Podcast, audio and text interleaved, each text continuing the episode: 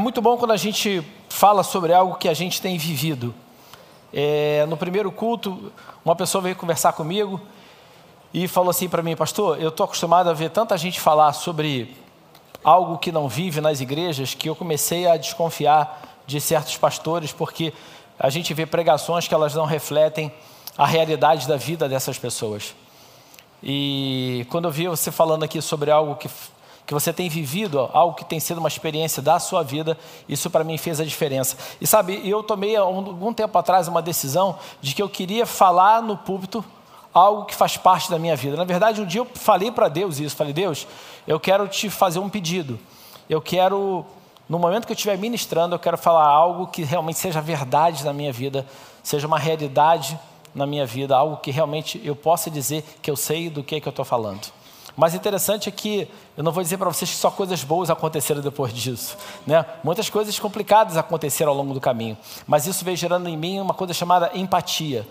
Isso me permite muitas vezes conversar com pessoas que vêm falar sobre problemas, sobre dificuldades, sobre coisas que elas estão vivendo e poder saber o que elas estão falando, porque eu consigo sentir o que elas estão sentindo, porque eu passei por aquilo. A verdade é que o que Jesus fez quando ele veio para nos salvar, para nos resgatar, ele na verdade ele praticou empatia. Porque ele não veio na forma de Deus, ele veio na forma de homem, ele viveu todas as nossas angústias, as nossas aflições, ele sofreu como nós. Isso é ser empático. Por isso hoje ele sabe o que, que a gente vive. Não é verdade?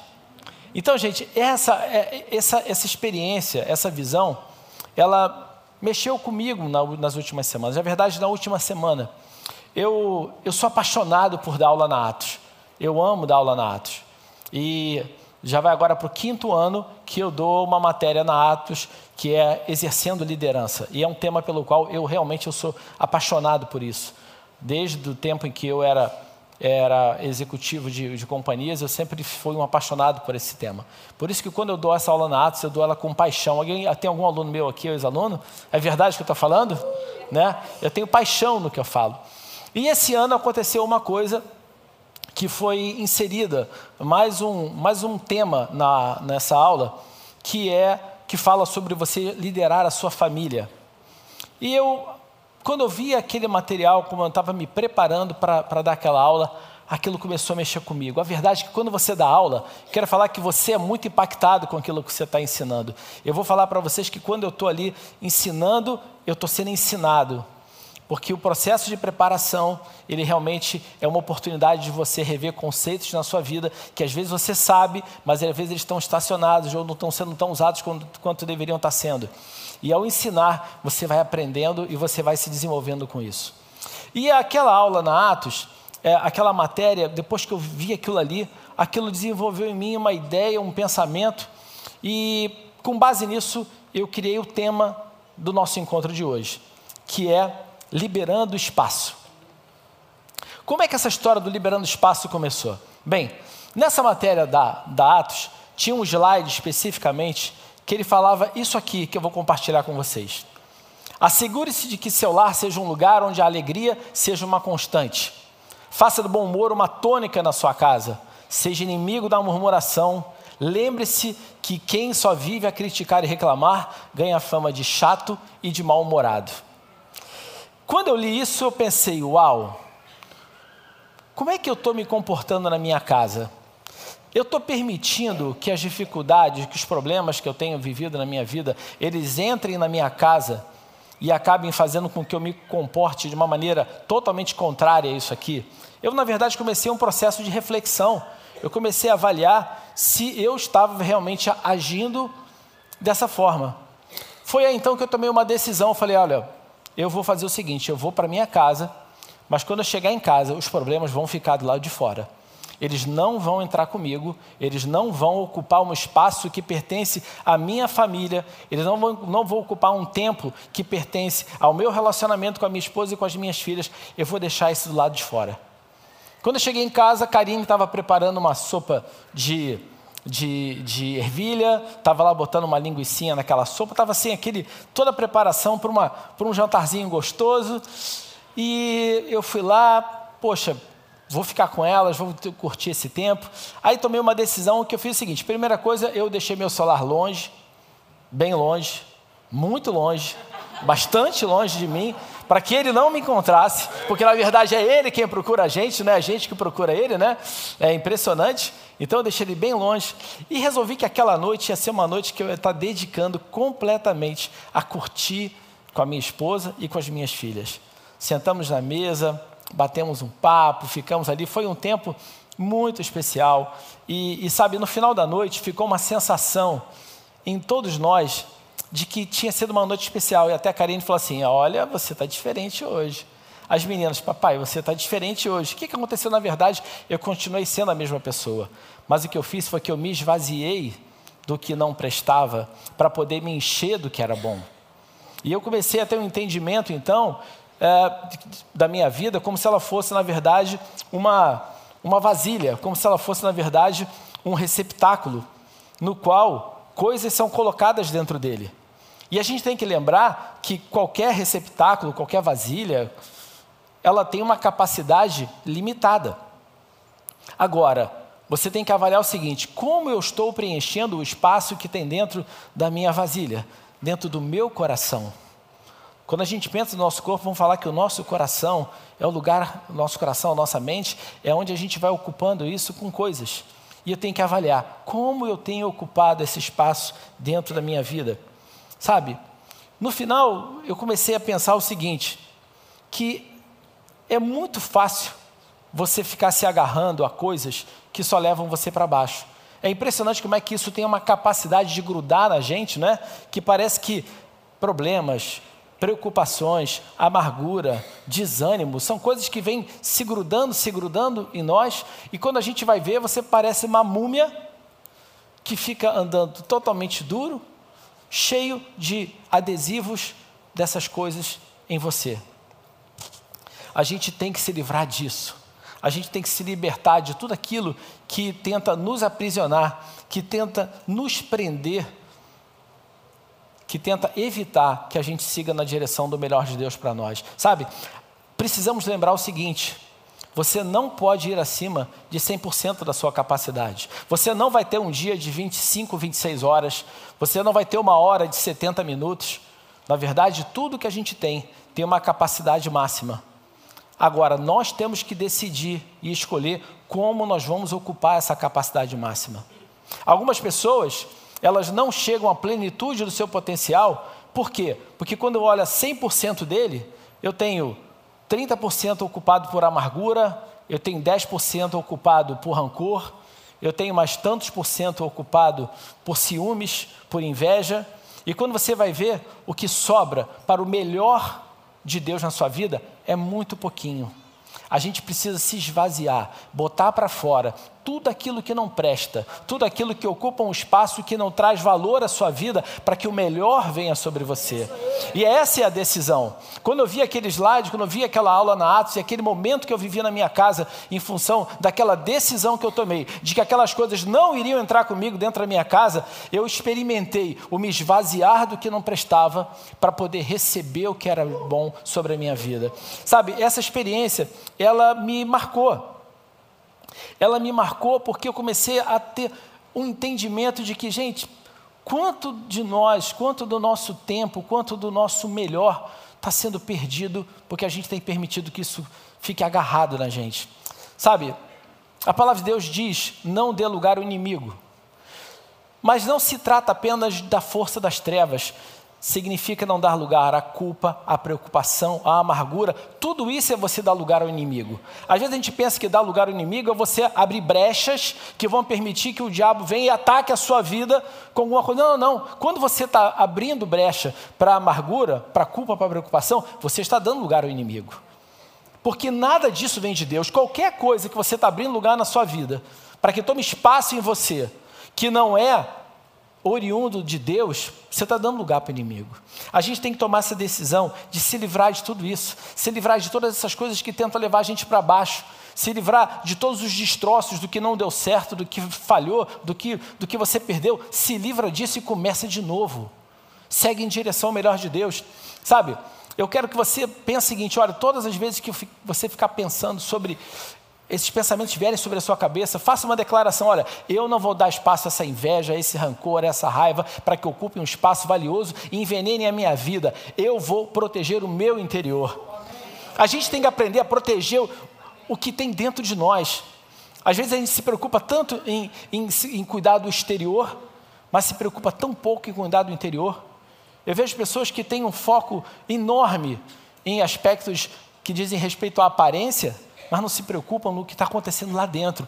Esse é o princípio de um, sepulcro, de um sepulcro caiado, todo bonitinho por fora, mas está completamente corroído por dentro, sabe?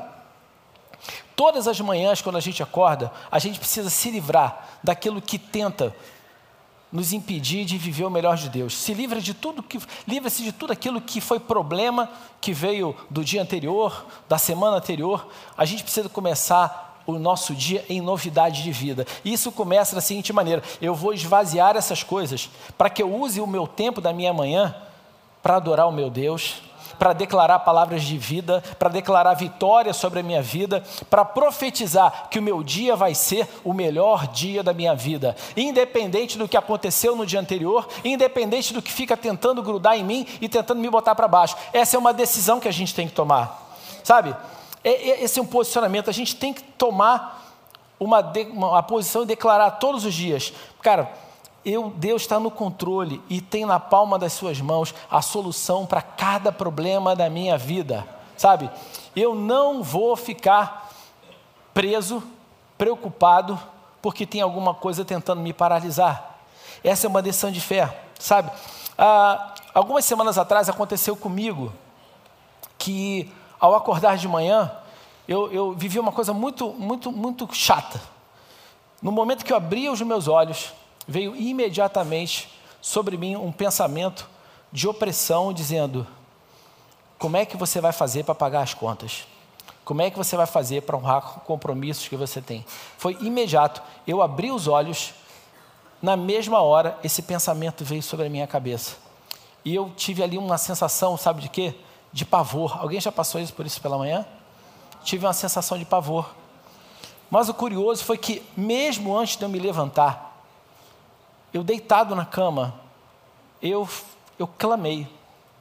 Falei assim, pai, eu não tenho a solução para isso. Você sabe que eu não tenho. E eu preciso de você. Eu estou te entregando nas mãos essa situação. Eu preciso da tua ajuda. Eu sou teu filho. E eu sei que você não faz acepção de pessoa. Você não prefere uns com relação aos outros. E eu estou precisando de você. Me ajuda agora. Em nome de Jesus, eu preciso de um milagre teu. E eu levantei. E esse foi meu posicionamento frente àquele pensamento que veio sobre mim. No mesmo dia, uma pessoa chegou para mim e me perguntou, conversando sobre um assunto, me perguntou como é que estavam as coisas. Eu falei, olha, tem umas situações complicadas que eu não, ainda não consegui resolver. E naquele dia, aquela pessoa foi tocada no coração e eu fui abençoado de uma maneira que eu consegui resolver os problemas que estavam acontecendo. Porque quando você entrega nas mãos de Deus, Ele toca no coração de quem Ele quer para que você seja abençoado e seu problema seja resolvido. A verdade, a gente tem que aprender a apresentar os nossos problemas a quem resolve. O problema é que a gente tem uma tendência de querer apresentar os nossos problemas para quem não resolve. Eu brinco muito no meio profissional, quando falo de conversas dentro da, da empresa, falo assim: ó, problema você trata com quem resolve, senão é fofoca. O problema é que às vezes a gente tem uma dificuldade de chegar e falar assim: Deus, eu tenho um problema. Só Ele pode resolver. Naquele momento ali, eu não tinha nada que eu poderia fazer com o meu braço para resolver aquilo ali. E Deus, muitas vezes, Ele quer, Ele quer que a gente entenda isso. Deus está falando, cara, para de tentar, para de lutar e entende que eu sou o teu provedor eu sou aquele que te cura, eu sou aquele que te abençoa, eu sou aquele que te protege, eu sou aquele que te defende, eu sou aquele que te guarda, eu sou aquele que pode mudar a sua vida. Sabe? Eu quero te dar uma, uma opinião, uma direção para a sua vida. Faça hoje uma, um inventário, uma lista de tudo aquilo que tem tentado tirar a tua paz, que tem ocupado um espaço dentro da sua vida que é um espaço precioso. Joga isso fora, colocando assim: Deus, estou te entregando isso aqui porque eu estou abrindo espaço para que o teu melhor venha sobre a minha vida. Eu não quero que isso ocupe mais um espaço que é precioso demais para você, que é precioso demais para mim. Sabe, eu, eu amo o que Davi fala no Salmo 103, 2 a 5, que todo o meu ser louve o Senhor e que eu não esqueça nenhuma das suas bênçãos. O Senhor perdoa todos os meus pecados, Ele cura todas as minhas doenças, Ele me salva da morte Ele, e me abençoa com amor e bondade. Ele enche a minha vida com muitas coisas boas e assim continuo jovem e forte como a águia. Quando você entende quem Deus é e como Ele age com você, você não fica perdendo a sua força, a sua energia, gastando elas com aquilo que não presta.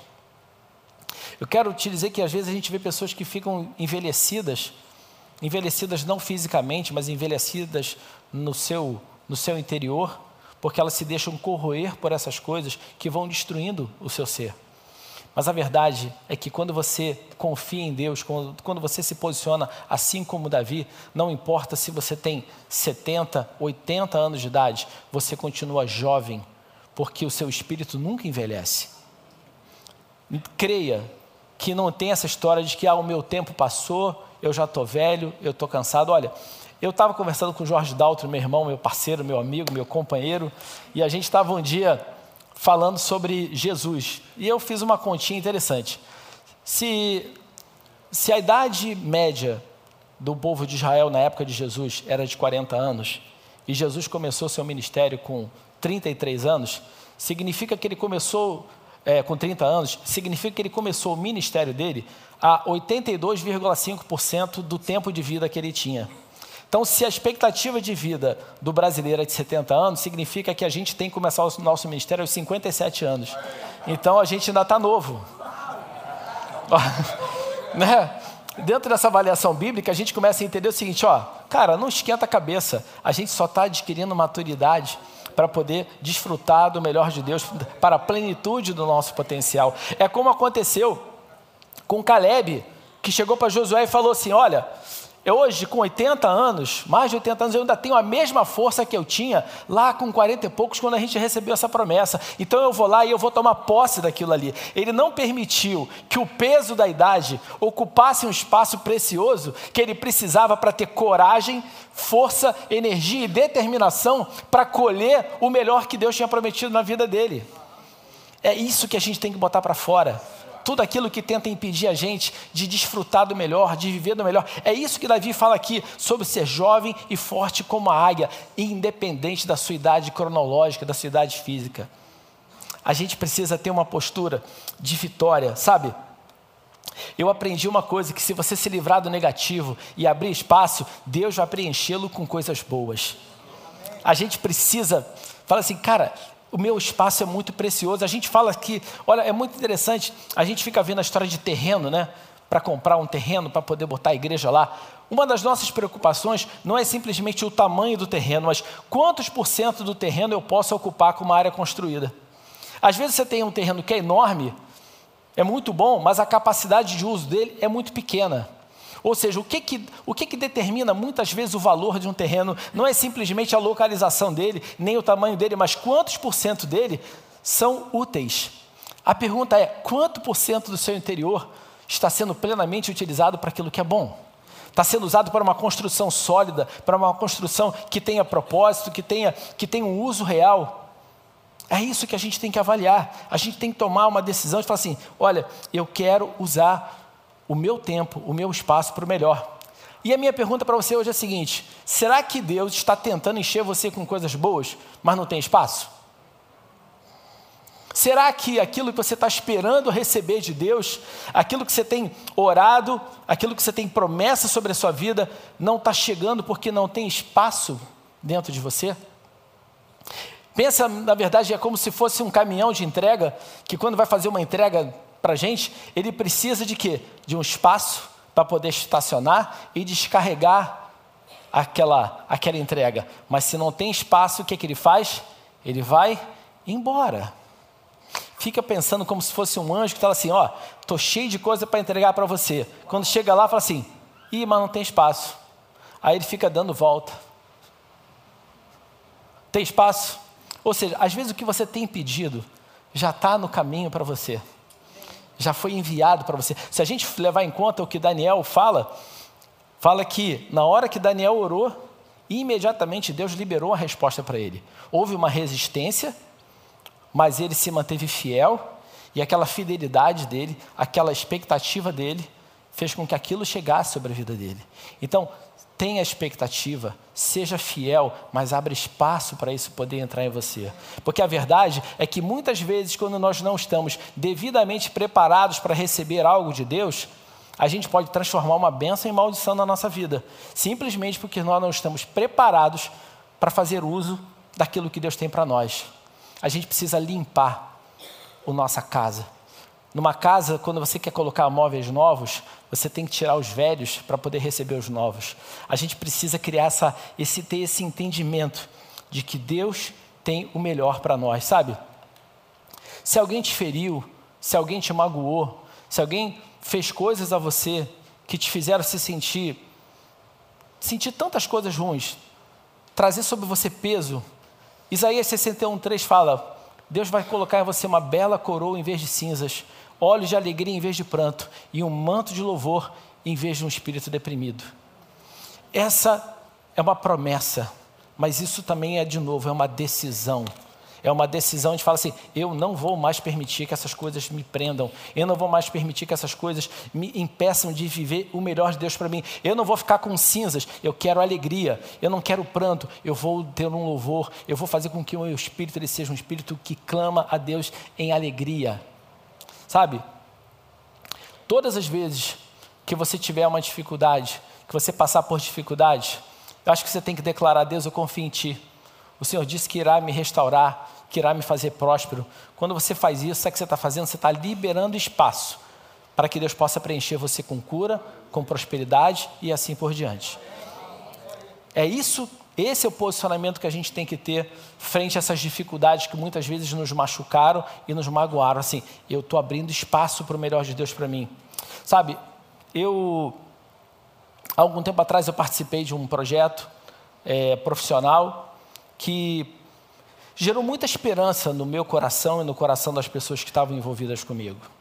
Todos nós acreditávamos que aquilo ali ia ser um negócio sensacional, todos nós investimos algum tipo de recurso, uns investiram tempo, outros investiram é, capacidade da sua empresa, outros investiram dinheiro, outros investiram credibilidade.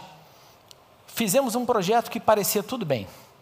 No meio do caminho, a gente descobriu que o nosso parceiro não era tão legal quanto a gente imaginava e as coisas acabaram não tomando o rumo que a gente queria que tomasse.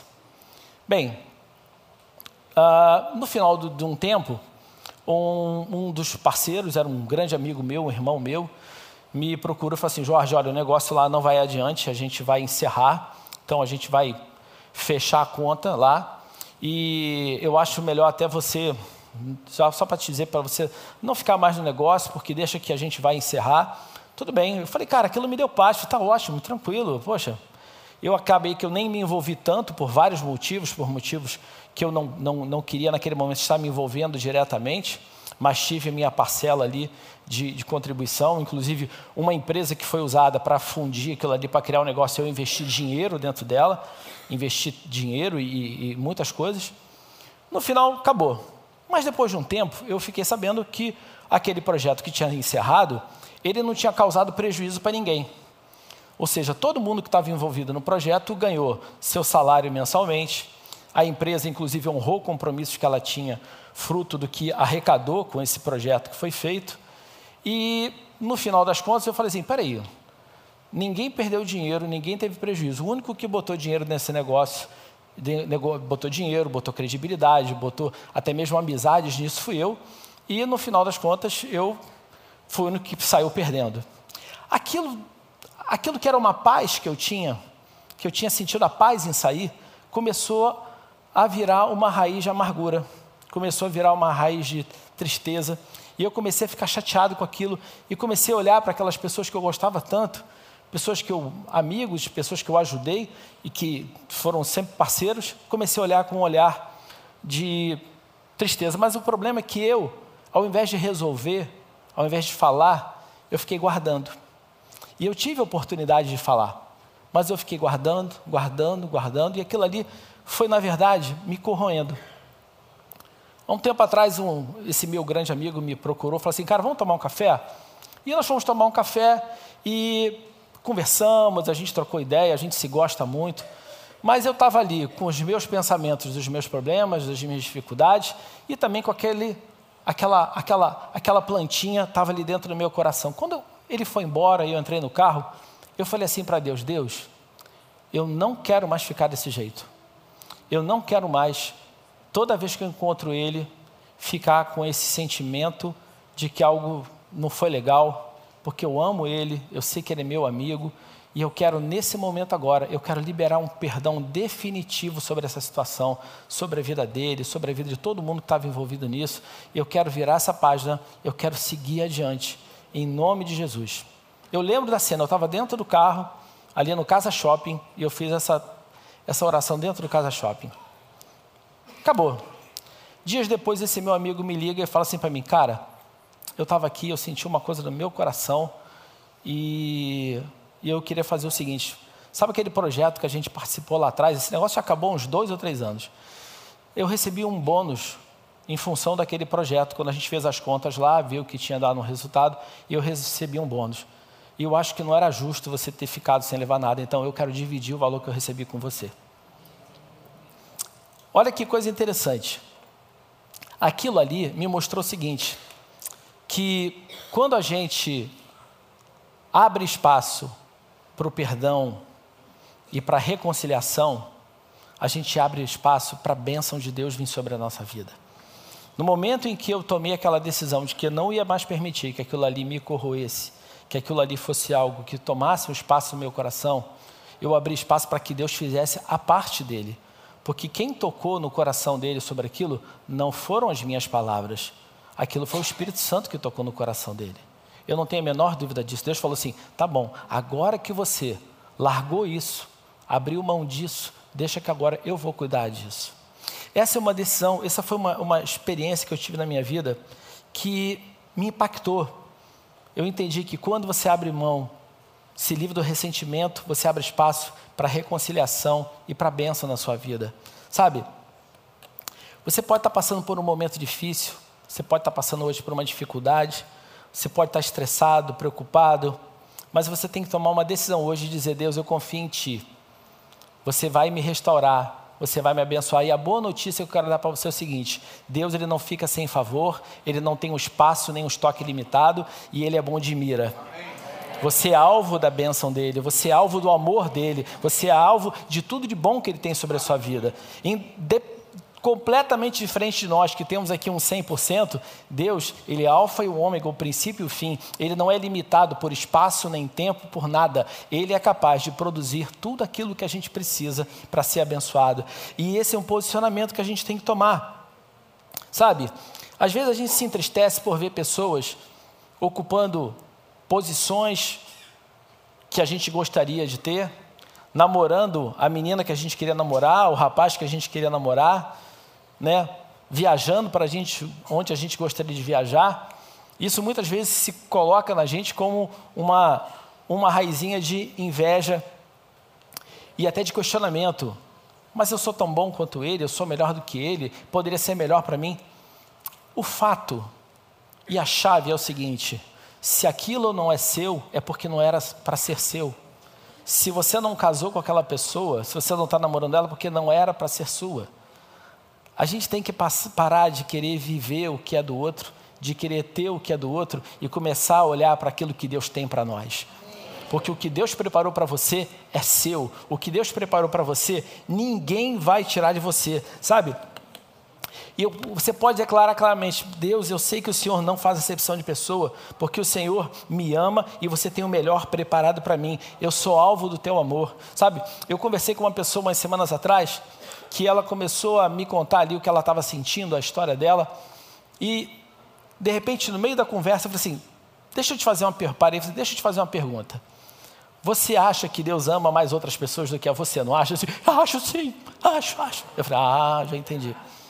Ah, outra pergunta: você acha que você perdeu as oportunidades, jogou fora as oportunidades que Deus deu para a sua vida? Acho isso sim, acho sim. E ali a gente foi começando a ver que o quadro ali era um quadro literalmente de, poder, de ficar olhando o seguinte: olhar mais para o que não tem, para o que tinha perdido, do que olhar para tudo de bom que Deus já tinha colocado na mão dela.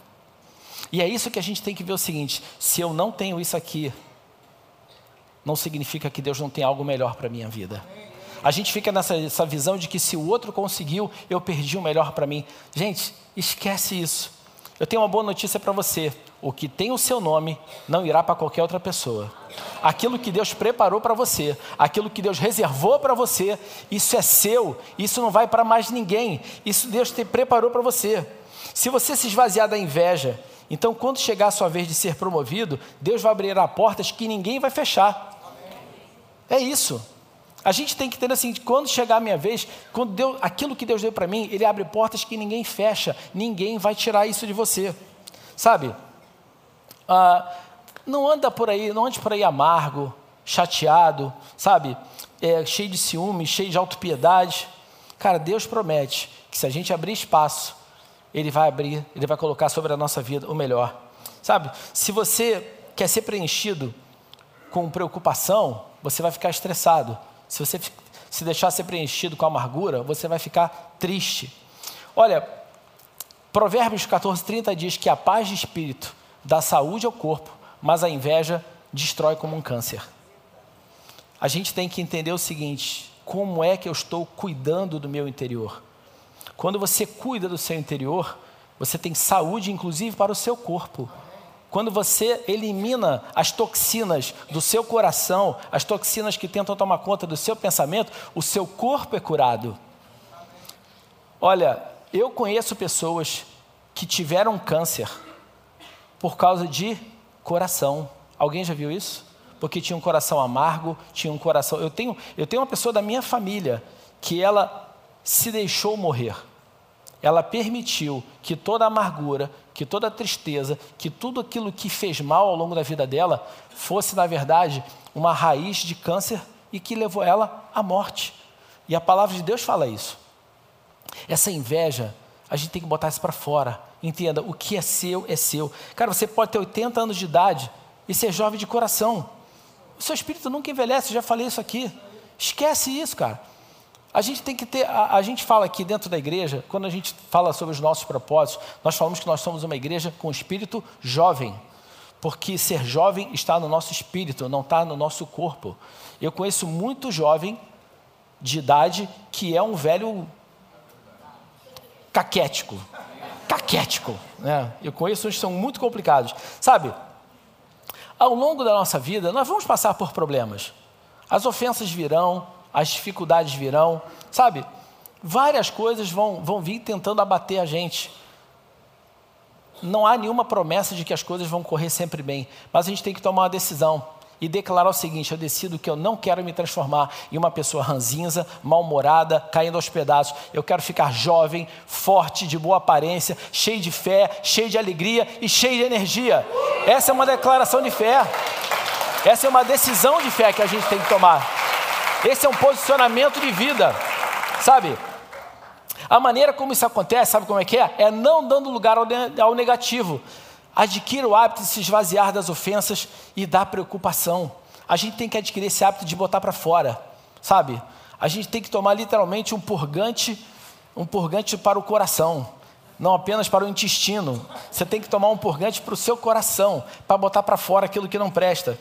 Olha, se você aprender a ficar bom, a esvaziar, se esvaziar do negativo, você vai se transformar em uma pessoa jovem, forte, vibrante, cheia de, de, de vitalidade e alegria. Você cometeu erros? Tudo bem, cara. Se esvazie da culpa. Você não fez o seu melhor? Se esvazie do arrependimento. Faça o melhor da próxima vez. Ninguém lhe deu crédito por algo bom que você fez? Libere-se da autopiedade. Você teve um contratempo e não entende por que isso aconteceu? Esvazie-se dos questionamentos. Às vezes a gente fica permitindo que essas coisas, elas mantenham a gente preso ao que aconteceu. O questionamento, todo esse processo aqui, ó, a culpa, ela mantém você preso a um erro do passado. O arrependimento, pelo que você não fez, mantém você preso aonde? No passado. Olha, não confunda o arrependimento de falar assim, eu fiz algo errado, entendo que fiz, peço perdão, não vou fazer de novo, A gente, com esse tipo de arrependimento, esse arrependimento aqui é aquele arrependimento que te paralisa, que fica o tempo todo. Eu deveria ter feito aquilo lá atrás, mas eu não fiz, isso estragou a minha vida. Só que, gente, passou. Passou. Acabou. Eu já sei que eu errei, ok. Processei, segui adiante, mudei minha atitude. Vou fazer certo de novo, mas não vou permitir que essa coisa que aconteceu lá atrás me paralise. Não vou permitir isso. Olha, Jesus falou o seguinte em Mateus 5,8: Bem-aventurados os puros de coração, pois verão a Deus. Essa palavra puros, ela tem um significado é, no grego que é o seguinte, que é catárticos, que é a origem da palavra catártico, que significa limpando, liberando. Essa mesma palavra dá origem a catarse, que significa limpeza ou purificação pessoal. Quando você faz uma catarse, você está colocando para fora tudo aquilo que está dentro de você. Essa palavra também dá origem a outra coisa chamada catéter, que a gente vê que os médicos usam nas cirurgias, que tem o que objetivo? Você coloca aquilo numa cirurgia para que seja expurgado o quê? Todas as toxinas, todas as secreções, tudo aquilo que está sendo produzido em função daquele, daquela cirurgia para ser colocado para fora. É quando você não pode ir ao banheiro, aí bota um catéter para que tudo que está ruim seja expurgado para fora de você, ou seja, é um túmulo que drena para fora todas as impurezas do corpo. A gente tem que pensar o seguinte: eu tenho que ter um catéter no meu coração, para que tudo aquilo que entra, que não é bom, saia, para que eu tenha espaço apenas para o que é bom, para o que é o melhor de Deus para a minha vida. Sabe, um médico ele não fica preocupado por saber que tem secreções sendo produzidas dentro de uma ferida. A preocupação dele é essa secreção não sai. Estou certo, médicos? A preocupação dele é se essa secreção ficar lá dentro e aquilo ali não sair. O que ele quer é que aquilo seja colocado para fora. A gente não pode ficar segurando coisas que deveriam ser lançadas para fora da gente. A gente não pode se apegar àquilo que não deveria, que não pode estar dentro da gente. A gente tem que colocar tudo isso para fora. Sabe? Ah, eu quero falar uma coisa para vocês: que quando Jesus diz, bem-aventurados os puros de coração, na verdade ele está querendo dizer o seguinte, baseado nisso: você será abençoado quando você aprender a liberar as impurezas da sua vida. É isso que ele fala. Quando ele fala aquele catárticos, fala assim: você vai ser abençoado quando você aprender a botar para fora todas as impurezas da sua vida. Não é um coração saudável fisicamente, é um coração saudável emocionalmente, espiritualmente. É um coração que permanece, só permite permanecer dentro dele aquilo que é bom, aquilo que é ótimo. Se você desenvolver um hábito de, como um catéter, esvaziar todo dia o seu coração, vou falar uma coisa para você: nada vai infectar você preocupação, dúvida, autopiedade. Essas coisas todas são impurezas que precisam ser expurgadas da nossa vida. Sabe, quando a gente precisa definir o seguinte: todas as vezes que tem um problema, isso tudo traz sobre a gente pensamentos, pensamentos de, de tristeza, pensamentos de, de, de autopunição, pensamentos de culpa. É como se ficasse ali uma vozinha dizendo o tempo todo para a gente, né? Cara, olha, você está falando tudo isso, mas você não vai mudar, nada vai mudar na sua vida. Você não vai, você continua sendo da mesma forma, você continua agindo da mesma forma. E aí a gente tem que declarar o seguinte: Deus, eu não vejo um jeito, mas eu sei que o Senhor ainda está no trono. Eu sei que você é maior do que os meus problemas e sei que o Senhor está suprindo todas as minhas necessidades. Essa é a declaração que a gente tem que fazer frente às dificuldades que se apresentam na vida da gente, quando a gente passa por, esse, por essas dificuldades. Você pode falar para mim, poxa, Jorge, eu estou preocupado com a minha saúde, com a criação dos meus filhos, estou preocupado com, com pagamentos, com contas, com um monte de coisas que eu tenho, que eu tenho para resolver. Mas a chave está em não se apegar a, a isso. A gente tem que reconhecer que isso, na verdade, não é benéfico que a solução da gente está quando a gente se entrega nas mãos de Deus e quando a gente coloca para fora aquilo que não presta. Sabe, quando você faz isso, você na verdade está botando para fora todas as toxinas que tentam impedir você de viver o melhor de Deus para sua vida. Se você estivesse agarrando ao velho, sabe o que vai acontecer? Não vai haver espaço para o novo chegar até você. Isso significa literalmente botar para fora o que é velho para que o novo chegue. A gente vê aqui em Mateus 9, 16 e 17, Jesus falar: Ninguém usa um retalho de pano novo para remendar uma roupa velha, pois o remendo novo encolhe e rasga a roupa velha, aumentando o buraco. Ninguém põe vinho novo em odres velhos. Se alguém fizer isso, os odres rebentam, o vinho se perde e os odres ficam estragados. Pelo contrário, o vinho novo é posto em odres novos e assim não se perdem nem os odres nem o vinho. Você tem que botar para fora o que não presta para que o vinho novo de Deus venha sobre a sua vida. A gente não pode querer receber um vinho novo de Deus tendo uma atitude, uma atitude de odre velho, permitindo que o nosso coração seja um odre velho. O nosso coração tem que ser renovado diariamente, para que ele seja um receptáculo perfeito para receber um vinho novo, um vinho de alegria, o vinho do Senhor sobre a nossa vida. Essa é a atitude que a gente tem que fazer, sabe? Fico pensando quantas boas, quantas coisas boas já estão vindo na nossa direção mas a gente não tem ali um odre preparado para receber isso. Quanta coisa boa Deus preparou para a gente, mas a gente ainda não se limpou, se livrou do que, do que é velho, do que é ruim. Sabe, quando você abre espaço, Deus promete que Ele irá encher a sua vida com coisas boas. Essa é uma promessa, esse é um posicionamento que a gente tem que ter. Isso foi o que fez Davi. Olha o que, que Davi fez. Davi, ele foi um cara que ele era sensacional. Davi não era perfeito, Davi não era um cara que fazia tudo certo, mas ele, ele era um especialista em se esvaziar do negativo. Sua família, na verdade, tratou ele como se fosse um cara de segunda classe. Ele foi lá para o castelo, tocava para Saul, era leal a Saul. Mesmo assim, Saul perseguiu ele, tentou matar ele, tudo isso por ciúme dele mas isso não mudou a atitude dele em crer que a promessa de que ele seria rei de Israel ia se cumprir. Isso não mudou nem mesmo a postura dele com o próprio Saul, porque ele teve até a oportunidade de matar Saul, mas falou assim: "Eu não vou tocar no ungido do Senhor". Nenhuma daquelas situações mudou o coração dele, mudou o posicionamento dele, mesmo frente àquele que o perseguia e o atacava injustamente. Nada do que ele viveu, nada do que falaram dele, Nada do que fizeram contra ele mudou a postura dele, o posicionamento dele, porque ele sabia quem ele era e ele sabia quem era o Deus a quem ele servia. Quanto mais nós que somos filhos. Se Davi, como servo, teve essa posição, quanto mais nós que somos filhos. Sabe, Davi, ele foi alguém que entendeu claramente que ele não poderia permitir que aquilo ali tomasse lugar no coração dele. Porque se ele permitisse aquilo ali, aquilo iria retardar que ele ou impedir que ele desfrutasse do que Deus tinha prometido para ele no tempo que Deus tinha prometido. Ele entendeu claramente: eu não posso olhar para isso, eu tenho que olhar para quem fez a promessa, eu tenho que olhar para aquele que me ungiu, para aquele que disse que eu sou rei.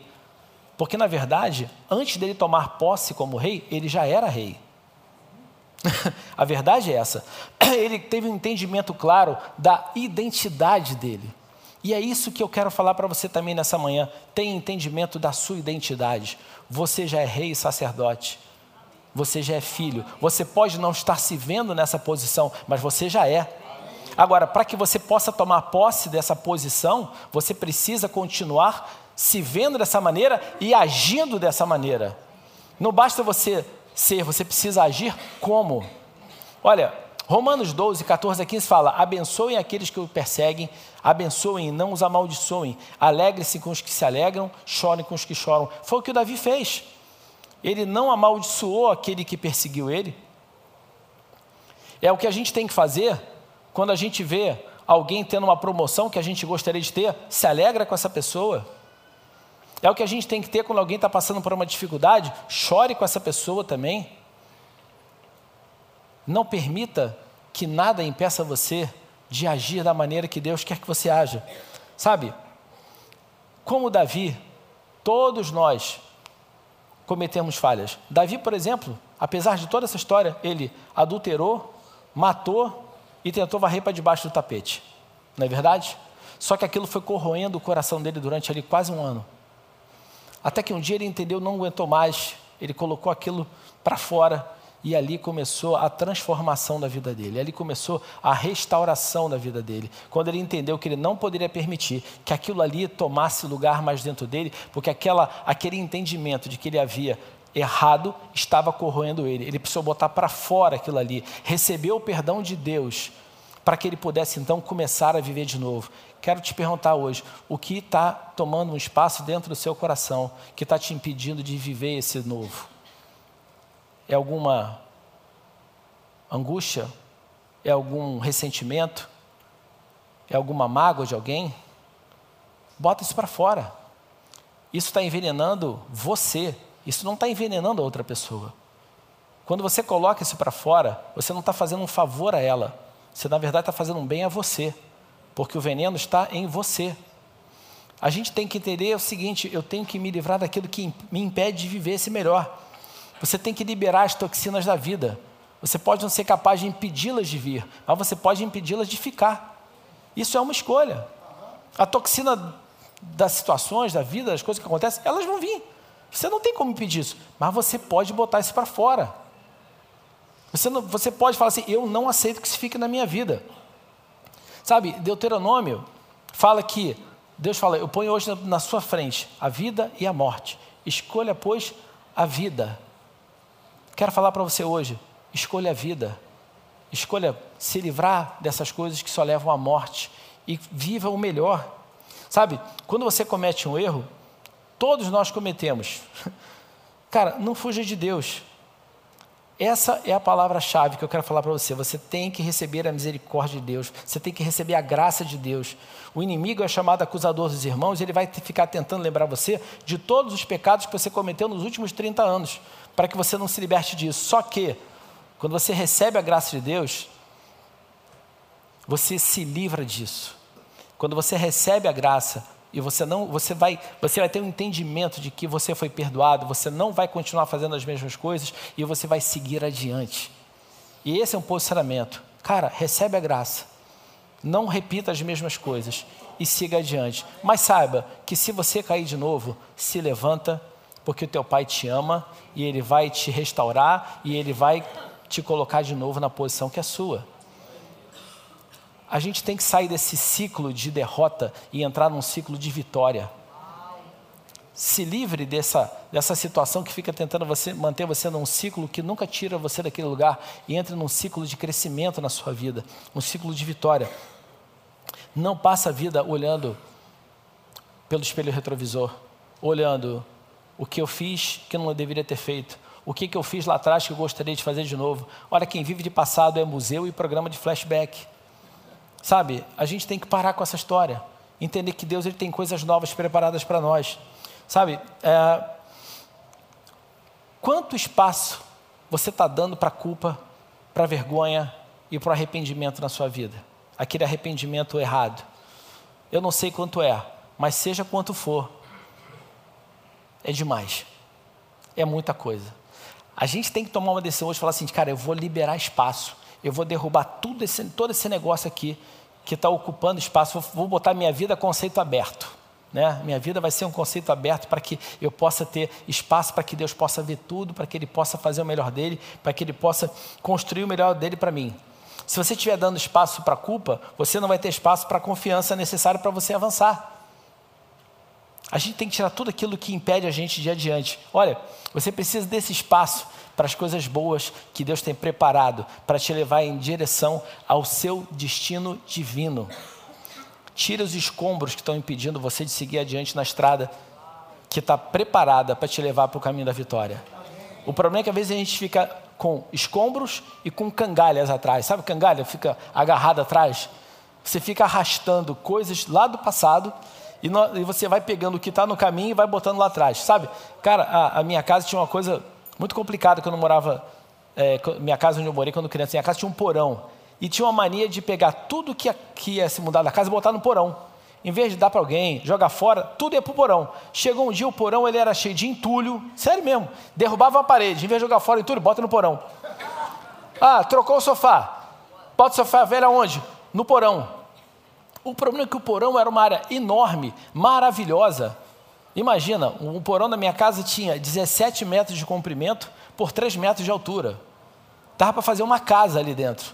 Mas era um espaço ocupado com o quê? Com sofá velho, com entulho, com é, portão velho, porta velha. Era um depósito de lixo. Um espaço maravilhoso que poderia estar sendo aproveitado com coisas maravilhosas, estava sendo usado porque a gente não estava descartando aquilo que não prestava. A gente tem que fazer o seguinte: olha, bota para fora. Gente, aí você fala assim: poxa, Jorge, mas eu tenho aqui no meu coração, eu passei por um divórcio, eu passei por uma por uma falência, eu passei por uma perda, eu perdi um emprego, eu perdi um emprego que eu gostava muito. A gente não pode permitir que nada dessas coisas retenham o nosso futuro. A gente tem que se livrar de tudo isso, sabe? E com certeza, esses erros, essas falhas, essas perdas, são às vezes uma maneira que o inimigo fica dizendo o seguinte: não vai ter jeito, já era, você jogou fora a oportunidade, você perdeu sua chance. E aí é hora de você revidar com a sua declaração de fé, dizendo: sim, eu sei que eu não sou perfeito, mas eu sei quem eu sou, eu sei quem eu tenho crido, sei que Ele é meu Pai, eu sou seu filho, Ele me ama e o preço já foi pago e eu sou perdoado. Essa é uma declaração que tem que estar todo. Isso é um antídoto que você tem. Isso é um antídoto contra todo o veneno que fica tentando vir sobre a sua vida, querendo manter você preso em um lugar, tentando impedir que você avance. Quando o inimigo abrir a boca, você. É, calada. Ó, sim, eu sei que eu não sou perfeito, mas sei quem eu sou, sei que eu tenho crido, sei que ele é meu pai, eu sou seu filho, ele me ama, o preço foi pago, eu sou perdoado, sou alvo do amor dele e ele é bom de mira. Ponto. E eu sei onde é que é o teu lugar. Esse é um posicionamento de fé que a gente tem que ter.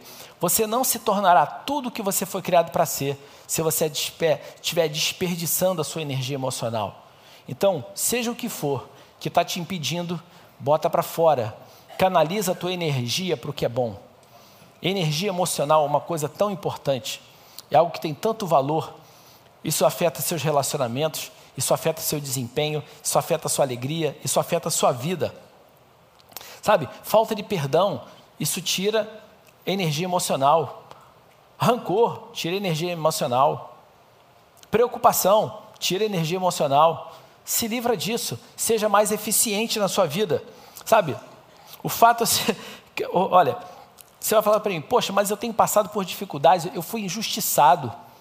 Aquela pessoa me acusou de uma coisa, eu estou pagando por uma coisa que eu não tenho culpa fui injustiçado, falaram mal de mim, estão me atacando. Cara, Deus fala o seguinte para você em Isaías 54, 17: Nenhuma arma pode derrotar você, e se alguém for ao tribunal para acusá-lo, você não será condenado. O que eu faço pelos meus servos é isso, eu lhes dou a vitória. Ou seja, podem falar o que quiser contra você, fazer o que quiser contra você. Deus fala o seguinte: não se preocupa, não tenta ser juiz, não tenta ser vingador, não tenta assumir um papel que não é seu, esse papel é meu. Passa a bola para mim. Sai dessa que o teu papel não é ficar lutando contra as pessoas, o teu papel não é querer ficar vendo justiça sobre ninguém, o seu papel é simplesmente entregar na minha mão e seguir a sua vida adiante. Sabe? Segue a sua vida, Outra coisa é que às vezes a gente pode não entender o porquê que aquilo aconteceu. Ah, gente, mas por que, que aconteceu isso comigo? Você não tem que entender o porquê que aconteceu. Sabe por quê? Porque Deus também fala que Ele vai derramar sobre a sua vida uma paz que excede todo entendimento. Se você tem uma paz disponível para você que excede todo entendimento, eu não quero entender o que tentou tirar minha paz. Porque tem uma paz que eu não entendo, ele também não entende, ninguém entende, eu só sei que ela vem sobre a minha vida no momento que eu decido viver com ela. a gente fica numa, num relacionamento que é, é, é, muito lógico, a gente fica tentando ser muito lógico nessas coisas. Ah, eu quero, eu quero entender. Esquece isso. Olha, Deus disse que você nunca passaria por algo que você não poderia suportar. Ele falou isso. Cara, você nunca vai passar por alguma coisa que você não pode suportar. Por quê? Porque ele fala o seguinte: Eu estarei com você. Várias vezes na palavra de Deus a gente vê situações onde alguém era desafiado, onde o povo de Israel passava por uma dificuldade e vinha a palavra do Senhor dizer assim: Porque eu estou com vocês. E Deus fala hoje para você: Eu estou com você. Não importa qualquer situação, não importa o que estão fazendo contra você, o que fizeram contra você, Ele declara: Eu estou com você. Eu luto as suas guerras. Sou eu que te curo, sou eu que te faço prosperar, sou eu que te defendo, sou eu que te abençoo. Para você atingir a plenitude do seu destino, você precisa operar no seu potencial máximo. E você opera no seu potencial máximo quando o seu interior ele está cheio, cheio daquilo que é vitaminado, daquilo que é bom, que é a fé, a esperança, a ente o entendimento de que nós fomos, temos a graça de Deus, o entendimento de que nós somos filhos, o entendimento de quem nós somos em Cristo Jesus, o entendimento que nós temos um Pai que cuide de cada coisa da nossa vida. Deus está pronto para preencher a sua vida com coisas boas. Eu quero falar isso para você. Olha, se você fizer tudo isso que a gente falou hoje aqui, se você colocar para fora todas essas coisas, se livrar dessas toxinas, tomar essa decisão de perdoar, de abrir espaço para o que é bom, se livrando daquilo que é ruim, se livrando de tudo aquilo que não presta, saiba que Deus vai levar você para um novo nível, para um novo patamar, para uma nova fase na sua vida, um novo posicionamento de vida e vida vitoriosa. É aí que você vai desfrutar do que é a verdadeira vida abundante do Senhor. Mas essa é uma decisão sua. Então eu creio que se você fizer isso, se você tomar essa decisão hoje, você vai viver o melhor de Deus para a sua vida, em nome de Jesus. Amém? Vamos ficar de pé, vamos orar.